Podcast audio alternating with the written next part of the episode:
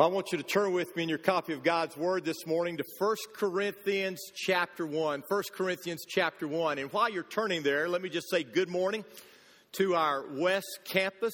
Thank you for being here this morning, and I pray that God will use this message to touch your heart and challenge you in a special way. Well, this morning, we're beginning a new series that we've entitled The Elephant in the Room. How many of you have heard of that, that saying, that phrase before, the elephant in the room?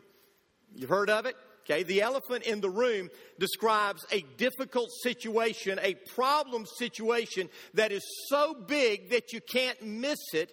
And yet, it's a situation that no one wants to address, no one wants to handle because it's uncomfortable to handle it. It's the elephant in the room. Now, when Paul was writing to the church at Corinth, he wasn't dealing with an elephant in the room. He was dealing with a herd of elephants in the room. The church at Corinth was facing a number of different issues, a, a, number of different problems. And, and the amazing thing is, the problems that they faced 2,000 years ago are many of the same problems that you and I face today. For instance, they had to deal with church splits and, and how do you handle arguing and, and bickering in the church? They had to deal with church discipline and, and how do you handle church members, believers that need to be disciplined? They had to deal with sexual immorality and the questions of, of what was right and what was wrong. What were the things that we can do and what are the things that we cannot do? They had to answer the questions about marriage and divorce and then remarriage. Is it okay to get remarried once we've been divorced? They had to answer the questions of, of freedom and, and how we use the freedom that we have in Christ to honor Christ and, and not offend other brothers.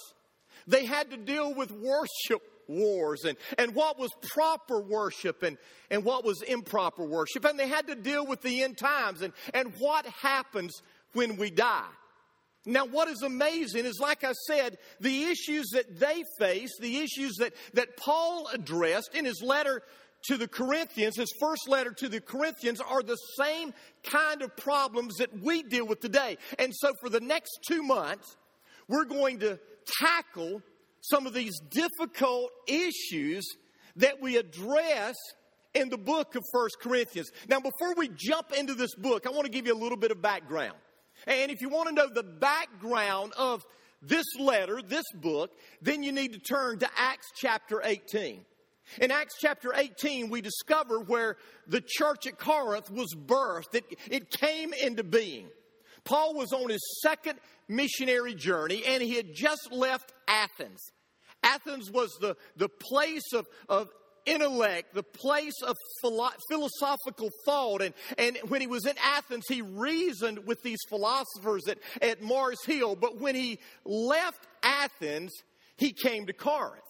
Now, one of the things you'll discover about Paul's ministry is this it always seemed to land him in metropolitan cities, major cities, and Corinth was no exception.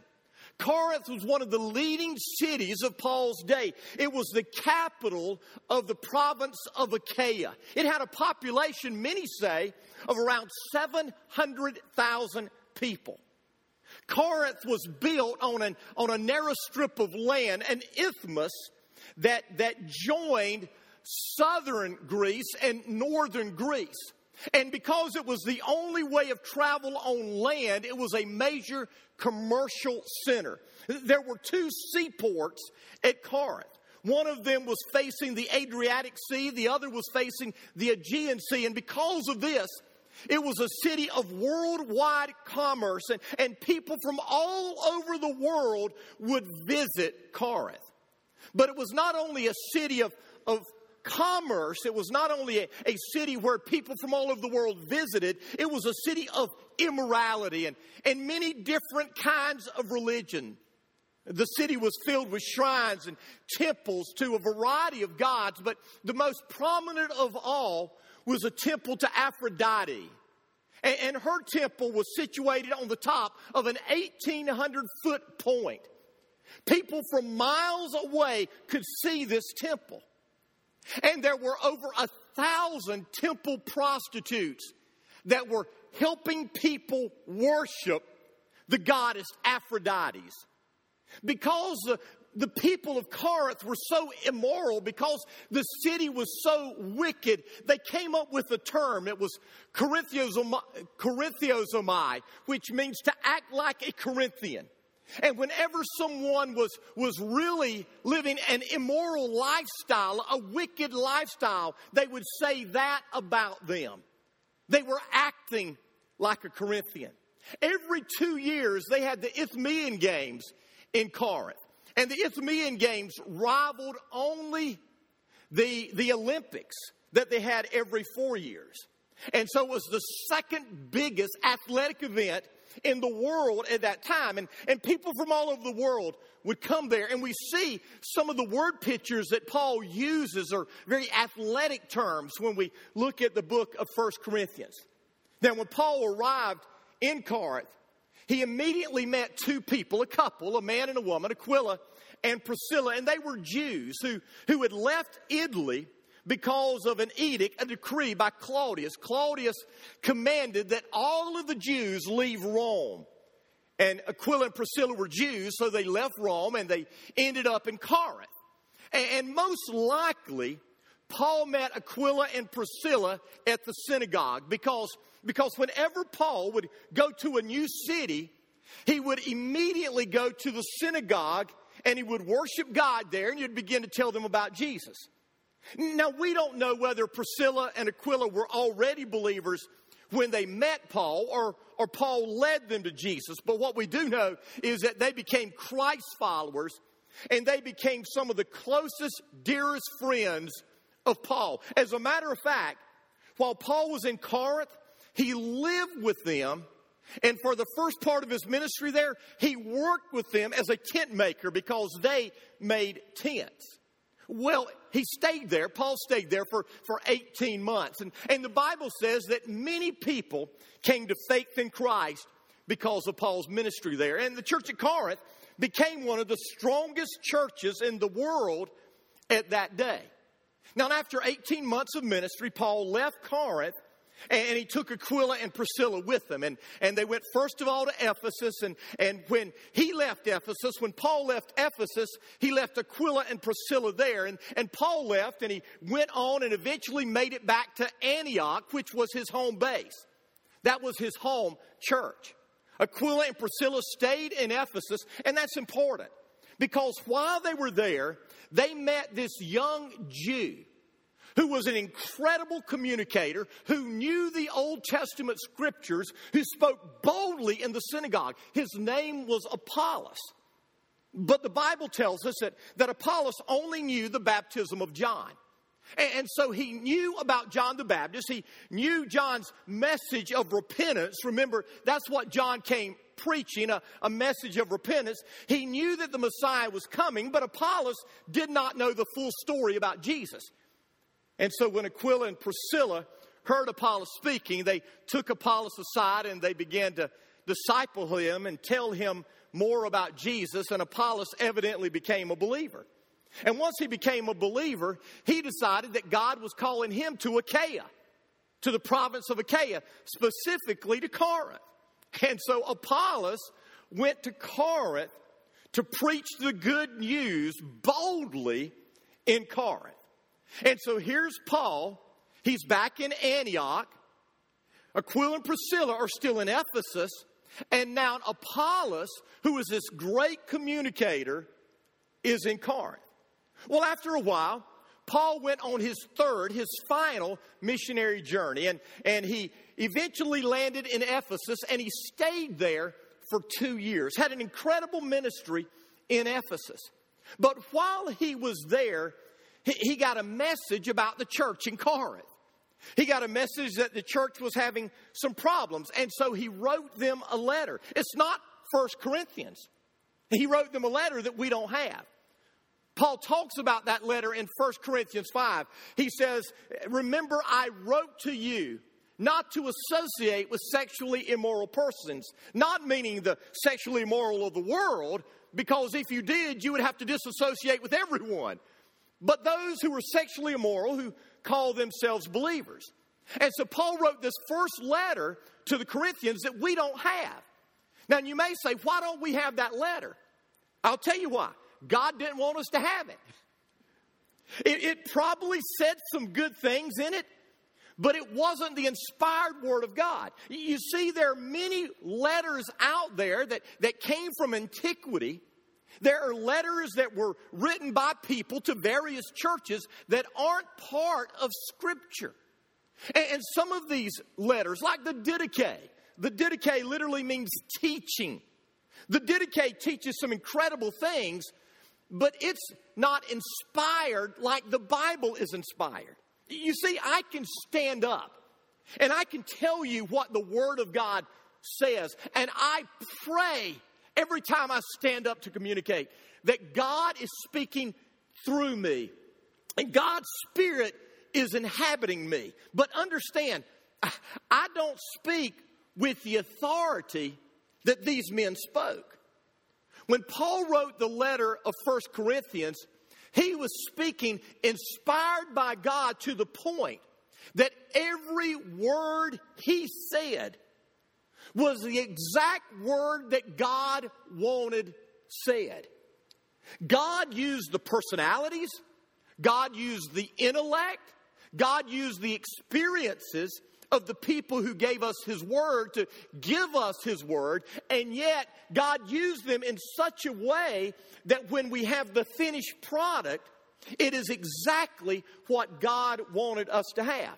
And so Paul wrote this first letter telling them not to associate with sexually immoral people, and, and it's obvious that they misunderstood the letter. Well, while he was in Ephesus, Paul received a, a, a visit from some members of Chloe's household. Chloe was a, a member of the church in Corinth, and they came and, and they told Paul that there are troubles going on in Corinth.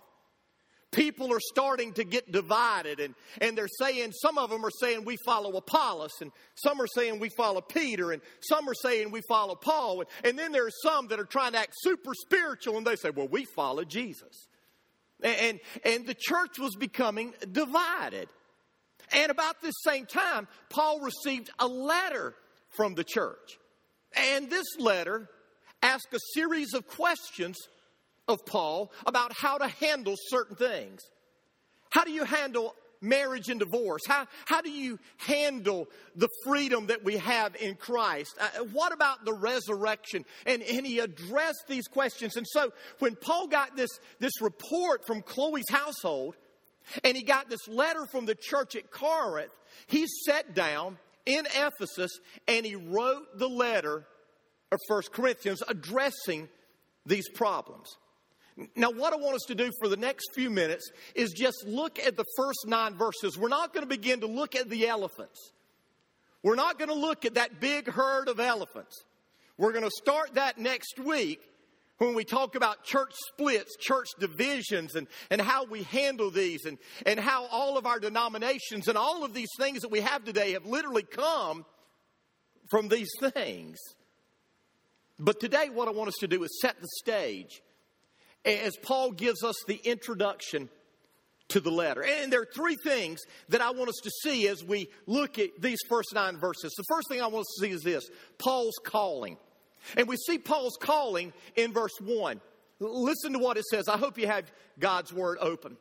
It says this Paul, called to be an apostle. Circle that word called. Called to be an apostle of Christ Jesus by the will of God. Circle that phrase, will of God. Paul, called to be an apostle of Christ Jesus by the will of God, and our brother Sosthenes. Now, the Bible teaches us that God calls each and every one of us. Did you know that? The Bible teaches that. God calls everyone, first of all, to salvation. The Bible says God is not willing that any should perish, but that all come to repentance. In 1 Timothy chapter 2, verses 3 through 5, God's word, Paul makes it clear that God wants all men to be saved and come to the knowledge of the truth of God. So God calls each of us to salvation. But once we answer that call to salvation, God calls us then to service. You see, God wants each and every one of us to know Him, to have a relationship with Him, to, to experience His forgiveness that comes through Jesus. But once we have that, He wants us to serve Him. Now, that call to salvation for Paul uh, occurred on the Damascus Road. We have the account of this in Acts chapter 9. Uh, Paul was a, a Jew who was dead set on destroying the church. He literally wanted to not only put the church out of business, he wanted to wipe the church from the face of the planet. And he was doing everything within his power to do that. And when he was on the road to Damascus, he was going to Damascus to arrest, persecute, and put to death believers. But on that road, something happened. He encountered the resurrected Jesus. And Jesus, with all of his glory, blinded him. And he saw Jesus for the very first time as the Savior and the Lord of the world. And on that road to Damascus, he humbled himself to Jesus.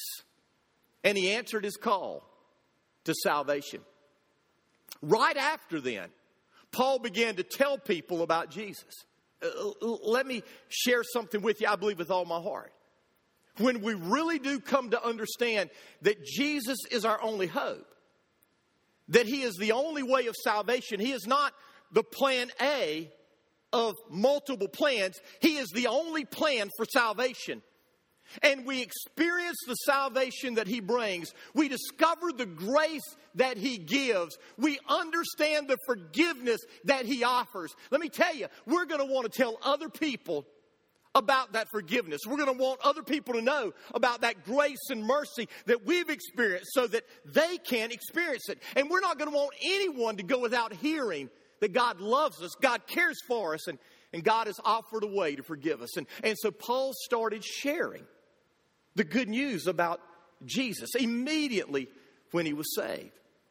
Well, Paul immediately got involved in, in the ministry of telling people about Jesus, and he eventually connected to a church in Antioch. And he became a leader in that church in Antioch. And in Acts chapter 13 tells us the story of how one day Paul and um, Barnabas and, and the other leaders were, were praying and they were fasting. And as they were praying and fasting, God spoke. Can I tell you something? Look at me. Can I tell you something? If you don't think that God speaks to you today, maybe, just maybe, it's because you're not spending enough time in prayer. Maybe, just maybe, it's because you've never yearned for Him enough for you were willing to fast as you seek Him. These believers in Antioch, they so wanted to experience the, the heart and the hand of God that they were praying and they were fasting. And as they did, God spoke to them. And God said, I want you to set apart Paul and Barnabas for this work that I've called them to. And the work was to be missionaries to the Gentiles. The specific word for that is apostle. Now you say, what does apostle mean? Well, literally, the word apostle means sent out. And so when the Bible says Paul was called to be an apostle of Christ Jesus, it means that he was sent out by God to tell people about Christ Jesus. Now, in the Bible, that word apostle means two things. First of all, it's talking to, about a specific group of people. In Acts chapter 1, we discovered that there were 11 apostles because Judas, who was the one who betrayed Jesus, he was an apostle and, and he killed himself. And, and so the early church would gather together to, to replace Judas with another apostle. And as they were looking for this apostle, they said, Here are the requirements, the standards for being an apostle. They have had to have been with Jesus from his baptism all the way until the time that he went up into heaven. And so the early church had two men in mind, and they began to pray and sought God, and, and they chose Matthias. They believed that God led them to Matthias. And so you had that form of apostle. But then there is another form of apostle, which is a spiritual gift. The apostle Paul talks about this in, in 1 Corinthians 12 and 1 Corinthians 14 that, that God gives some the gift of apostleship. Most people today think that that term apostleship, that gift apostleship, is the gift of being a missionary today. People who go to other cultures and, and other lands, they go to foreign places and difficult places to share the Word of God. You see, I'm convinced that we should all open our hearts and open up our will to do whatever God calls us to do. And, and, and, I would go even further to say that until God tells us not to go, when there are over 3,000 unengaged, unreached people groups in America and the world today, we should have it on our radar to go to the people of the world who have never heard the name of Jesus and tell them about Jesus. But the fact of the matter is, is God calls us to different things. And so God had called Paul to be an apostle, to be sent out to the Gentiles to share the good news. Now, listen very carefully. I am convinced that God calls every one of us to salvation, and I'm convinced that God calls every one of us to service. God wants to save you, and then God wants you to, to God wants you to serve Him. And God has a specific calling service that He wants you to do. Not everyone is called to preach. Not everyone is called to teach. Not everyone is called to be an apostle. Not everyone is called to a certain ministry here or a certain ministry there. But we are all called to serve in God's divine plan. Each and every one of us. And so, my question for you before you go any further is this One, have you answered God's call to salvation? Have you given your heart and life to Him? Have you humbled yourself to Him, recognizing that your best will never be good enough to be saved? That you need God's grace and God's mercy to be forgiven? Have you humbled yourself before God? And then, second, once you have received His gift and you have a relationship with Him, have you discovered your place in His divine plan? Because you have a place in His divine plan. And, and can I tell you, God didn't give you a um, gift of sitting. There are some of you that may think that. My gift is coming to church and sitting. I, I, I come and, and I sit so that Rocky has someone to talk to. And that's my gift. Can I tell you, sometimes that's not a gift. I, I mean, especially when you start snoring. It gets bad. That's not a gift. God gives you a gift to build up the body and reach the world. Have you discovered your gift or your gifts? And are you using it in service to Him? Now, let me take a little detour for just a second. Now, even though there are some who are called to be apostles, they are sent out by God to be missionaries. Each and every one of us are sent out. Jesus, in that high priestly prayer of John 17, the Lord's Prayer, really, where he prayed in John 17. In John 17, Jesus said this As my Father has sent me, even so I send you. You see, Jesus said, just as he was sent into the world with a mission, you and I, each and every one of us, have been sent into the world. We may not be sent to Egypt or Sudan or, or Nigeria or, or Oman or, or the Arab Emirates or, or India or some other place like that. We may not be sent to those places, but let me tell you, if we're not, we are sent to our neighbors. Amen? We are sent to our coworkers, aren't we? We are sent to the people that we go to school with, the people that live next to us. We are sent into the world. So, Paul, called to be an apostle of Jesus Christ by the will of God. And then notice what it says, and our brother Sosthenes. Now, that's an interesting thing. Because if you go back to Acts chapter 18, you'll discover that there was a Sosthenes there in Corinth. When Paul always went to a, when he went to a town, he always started his ministry in a synagogue, and most often he was kicked out of the synagogue. And the same thing happened in Corinth. He was kicked out of the synagogue, but the leader of the synagogue, Crispus, and his family became believers. And so they started meeting with, with Paul in, in a house with other believers who were worshiping Jesus Christ. The new leader of the synagogue was Sosthenes. Over a period of time, there were a group of Jews that tried to cause trouble for Paul. And so they brought Paul before the governor of Achaia, Achaia, making false charges against him, but the governor wouldn't even listen to it. But the people were all ticked off at the Jews. So you know what they did? The people that were there took Sosthenes and they beat him. He was the ruler, the leader of the synagogue, and he was beaten. But here he is with Paul on this missionary journey in Ephesus. How did that happen? Well, can I tell you how it happened? I believe with all my heart what happened is when Sosthenes was beaten, the church ministered to him. You see, they were meeting in a home right next to the synagogue. And I imagine that the people of God, true believers, were some of the first to be there, to take food to his family when, when he was healing, to minister to him when he was hurting to pray for his healing. And, and, as they saw, as Sosthenes and his family saw this Christian compassion, it, it penetrated their hearts, convicted their spirit. And, and I believe that Sosthenes got saved. Now, what does this teach us? Never give up on a person, amen? You know, there are people that you look at today, neighbors, coworkers, and this is what you say I've tried, they're beyond hope. Have you ever thought that about somebody? They're never going to be reached.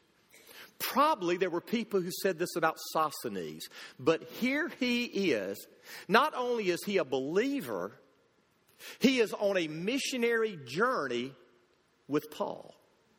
So never give up on someone. So the call Paul called to be an apostle of Jesus Christ by the will of God. And who's with him? Sosthenes, the former ruler of the synagogue. Now, next, let's look at the church's description.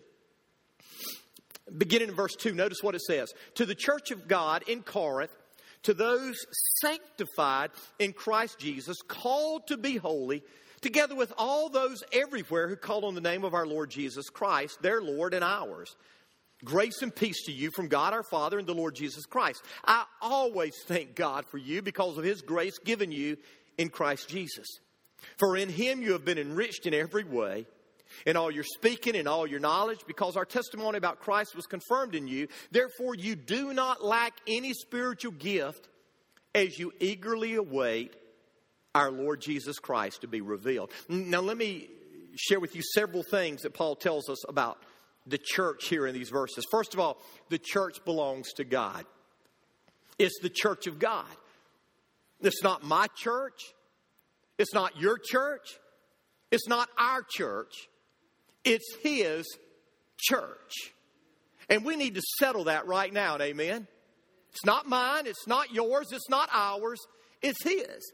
Can you imagine someone coming into your house and looking around and saying, I don't like your furniture, I'm changing it. And then they walk around and they say, I don't like your carpet. I'm replacing it. And then they look at you and your kids and they say, I don't like you either. I'm bringing in another family. Can you imagine someone doing that in your house? You would say, let them try. They're not going to do it. And yet, every day in America, we have the people of God doing the exact same thing. You see, we would say, You can't do that. This is my house. And yet today, God is saying, Oh, time out. This is my church. Listen very carefully. It's not up to us to decide what we're going to do, our mission. It's not up to us to decide who we're going to reach, our target audience. It's not up to us to decide what kind of ministry we're going to do. God is saying, that's my call. I get to decide what the church does because it's my church. Now, listen very carefully. I'm convinced that many churches, and perhaps most churches in America today, are dying not because of a style issue, they are dying because of an ownership issue. They haven't realized that it's not their church, it's God's church. And so we try to protect our way of doing things. We try to protect our preferences, our desires, our likes, our wants, our wishes. It's our church. God says, if you want it, you can have it, but it's going to die. And that's why all across America, 90% of churches are plateaued and dying. We are losing the battle for the hearts and souls of Americans because the church of God doesn't realize we are the church of God. Now, why is it His? It's His because He established it, He bought it, He paid for it with His blood. It's His church. So the church belongs to God. Second thing, the church is a local body. Paul says the church in Corinth. Now, wouldn't it be great if when we are saved, we're immediately taken up into heaven? Wouldn't that be a wonderful thing? I mean, it really would, wouldn't it? Because the very first 30 seconds, minute, hour, couple of days of being a Christian is incredible.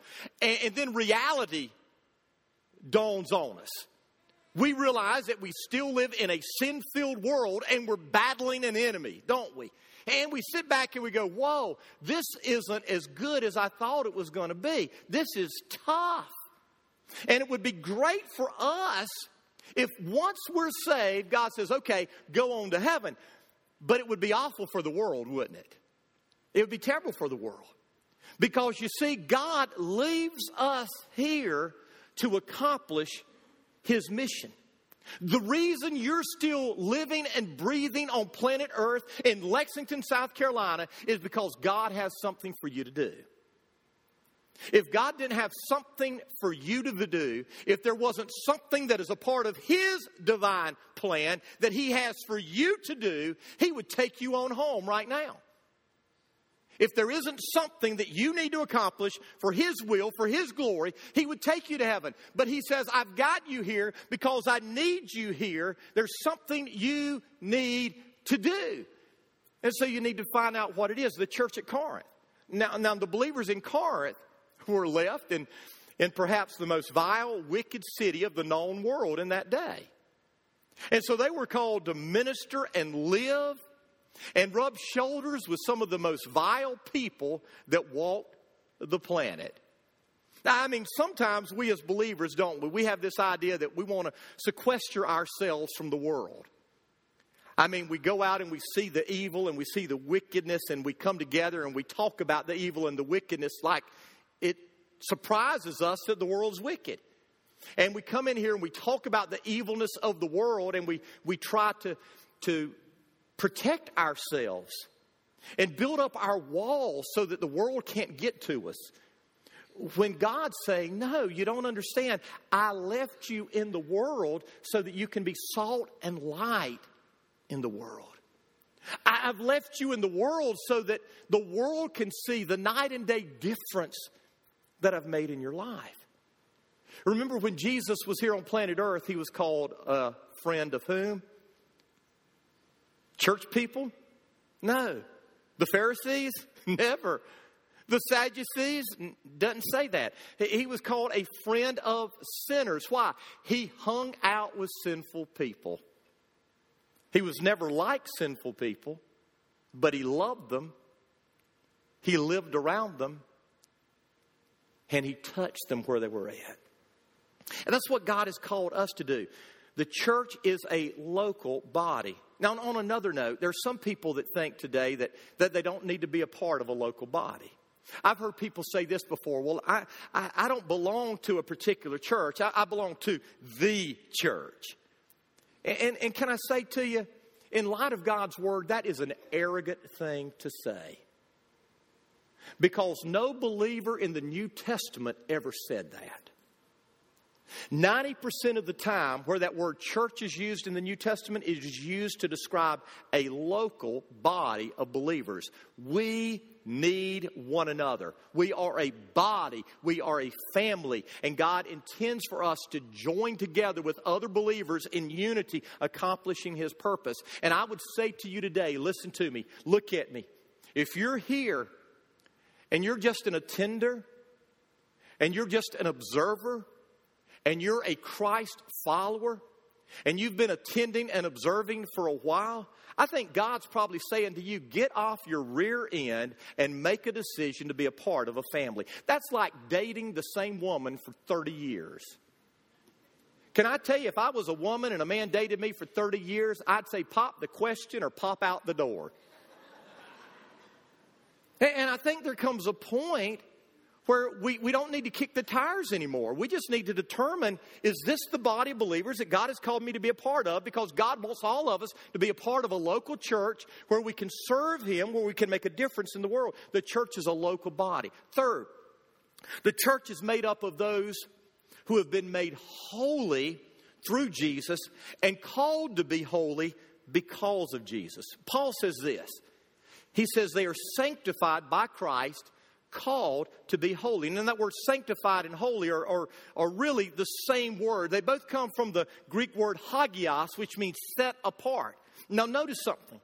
They became saints, they became sanctified not on the basis of what they did, they became sanctified through Christ Jesus. Hear me. Sainthood is never earned. Sainthood is given when we give our lives to Jesus. This room is filled with saints. St. Willis has a ring to it. St. Joe.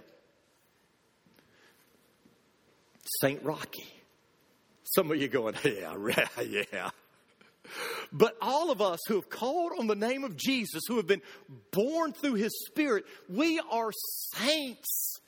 We have been made saints through Christ Jesus. The church is filled up with saints. But notice, not only are they saints in Christ Jesus, they are called to be saints. What that means is you have been made a saint through Christ Jesus. It's Jesus and His work in your life who makes you a saint. Now live like it. Live like it. You know, I've got four kids. And whatever my children do reflects on me because they carry my name. Whatever you do as a Christ follower reflects on Christ because you carry his name. And what Paul says is Jesus has made you a saint. Now live like it. You see, what I've discovered is many of us are positionally saints, but practically we're not living as saints. And yet, Paul said we are to be different, distinct from the world. Paul said, I want the world to see the difference that I have made in your life. Fourth, the church is gifted to do everything God has called it to do. The church is gifted to do everything that God has called it to do. We have all the gifts to do everything He wants us to do. Now, not every believer has every gift, but every church has every gift it needs. Did you know that? that that's what the Bible teaches. The Bible teaches that together as the body, He gives us the gifts that we need to carry out the mission that He has called us to accomplish. You can't do it by yourself, and you can't do it by yourself, and, and you can't do it by yourself. But together, when you use your gifts, and you use your gifts, and you're using your gifts, and, and I'm using my gifts, and we're all using our gifts, then we will reach the maximum, the optimal potential that God has for our church. Together, we can do everything that God calls us to do. Now, there's another thing that I inadvertently left off the note sheet I want to give you. So write this down. This isn't a fill in the blank. You've got to write it down. The church is looking for Christ's return. Notice what it says You eagerly wait for our Lord Jesus Christ to be revealed. Now, that's interesting to me. Because what he's saying is the church, the real church, is, is eagerly awaiting Jesus' return. Why? Because when we become Christ followers, we realize this world, the appeal that this world had to us in the past, it's not as strong as it was before. The appeal to this world and the appeal of this world is, is fading away, and, and the appeal of heaven is growing stronger and stronger and stronger. And the longer we're Christians and the closer we are to Christ, really more than the longer we're Christians, we begin to eagerly await our Lord's return because we understand this world is not our home. It's not. This world is flawed, it is full of sin, it, it, it's tarnished and one day, God's going to have to destroy it and remake it. And we recognize that. So we're not trying to establish permanent roots here on this earth. That's, that's, why, that's why we're seeking to, to send our treasures on ahead of us. That's why we're investing in the things of God, not the things of this world, because this world and everything in it is passing away. So the church is eagerly awaiting the return of Christ. The call of Paul, the description of the church, but then the third thing I want you to see, and we got to wrap this up, is God's promise. Look at verses 8 and 9. I, I love these verses. He, and it's talking about God here, He will keep you strong to the end so that you will be blameless on the day of our Lord Jesus Christ. That's the day you stand before Him. God, who has called you into fellowship with His Son, Jesus Christ, our Lord, is faithful. I love that. He will keep you strong to the end. You see, oftentimes we lose our focus, don't we? I, I know I do, and, and maybe you don't, but, but I do. I know I, I know, I know, I know that my best will never be good enough. I know my righteousness, the, the, the righteous acts that I can perform on my own, I know that they are nothing more than filthy rags in God's eyes, and there's nothing I can do to ever deserve or earn God's favor and love. What I deserve is God's wrath. I deserve God's anger. God loved me, and I rebelled against his love. I deserve his anger. And yet, he continued to love me with an everlasting love. And I received his mercy and experienced his grace and he changed my life. And, and I know that my only hope for salvation is through what Jesus did on the cross. I know that. And, and yet, and yet, there are times in my life, and maybe in your life, but I know there are times in my life as I'm walking through this life that I think, even though I'm saved by what Jesus did, man, if I'm going to stay in His love, I've got to earn it. I got to work for it. Uh, I, know that I didn't deserve salvation, but for Him to continue to love me, I, have got to do something. And I know that's wrong. I know it's wrong, but there are times that I feel that way. And that's why I love verses like this where it says, He will keep you strong to the end. He is faithful. Hear me. Once you become a child of God, and you've truly become a part of His family, it's not your responsibility to hold on to God, it's God's responsibility to hold on to you. And he who has promised that is faithful. And, and you're thinking that there are times where you've messed up and you've blown it and you've fallen so far that, and you've turned a loose of God that He could never love you anymore. And God says, I love you with an everlasting love. And, and, and it says in Titus, hear this, it says in Titus, even when we're faithless, He will remain faithful. You, you see, I'm going to heaven. But, but not because I got saved and then I kept hold of Jesus. I'm going to heaven not because I accepted him by faith and I remain faithful. No. I'm going to heaven because he has kept me. And he who began a good work in me is faithful to complete it. Now, for some of you, you're thinking right now, well, that means that people will abuse salvation. And those that have a desire to abuse it have never experienced it. Because when you've experienced the love of God that is revealed in Christ Jesus our Lord, the sole desire of your heart is to love Him with every fiber of your being. And, though there are times that you get distracted, and though there are times that you may slip and fall, in your heart of hearts is there. And when you do get distracted, and when you do fall, and when you do mess up, guess what? He is keeping hold of you. And he who began the good work in you is going to carry it through to, to completion because he is faithful. Now, over the next two months, we're going to be looking at issues that, that this church, a group of believers, faced.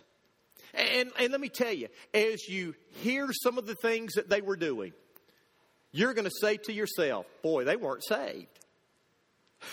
But they were. Blows our minds. We don't understand it. But they were. They were saints in Christ Jesus. There were times they weren't living like it, they weren't acting like it, but they were saints. And we're going to be looking at these issues and we're going to be looking at how you and I are called to be holy in an unholy world. But as we wrap this up, let me just, I would be amiss if I I didn't ask you this question because there may be some of you here this morning who you've never made that initial commitment, that initial choice to receive God's gift of eternal life. You've never accepted His mercy and His grace. You've never allowed His Spirit to come into your life and His love to flood your life. And if that's you, I want to extend an invitation to you right here, right now to humble yourself before the only true God and His Son, Jesus Christ. Receive His gift of eternal life by His death on the cross. And relinquish control of your life to Him. And He'll change your life forever.